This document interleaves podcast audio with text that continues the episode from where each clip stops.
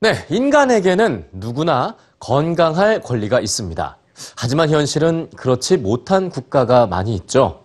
이 뛰어난 의료 수준에도 불구하고 그 혜택을 누리지 못하는 국민들이 많은데 아프리카에서는 이런 한계를 극복한 독특한 시스템이 있다고 하는데요. 뉴스지에서 만나보시죠.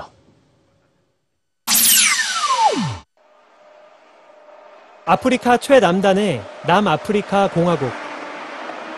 선로 위로 다가오는 열차의 이름은 펠로페파. 남아공 토착어로 건강을 의미합니다.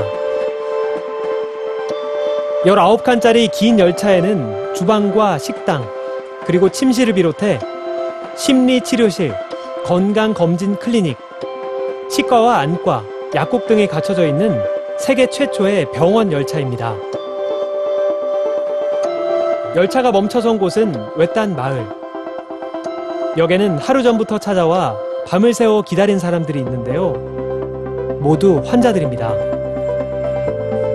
이들은 차례대로 열차 안팎에서 상담을 받고 치료를 받거나 적절한 약을 처방받는데요. 이 검진을 통해 암을 발견하기도 합니다.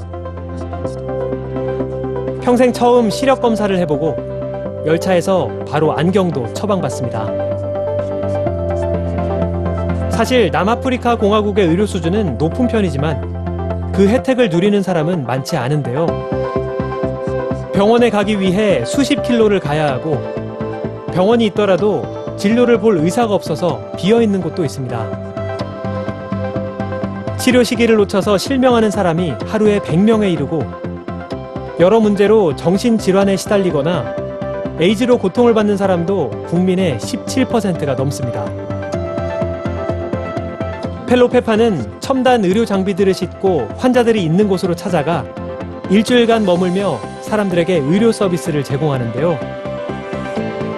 1994년 남아공 철도 공사의 주도로 사업이 시작된 이후 오늘까지 23년째 열차는 수십 명의 전문의와 직원들을 태우고 우리나라의 12배에 달하는 면적을 여행 중입니다.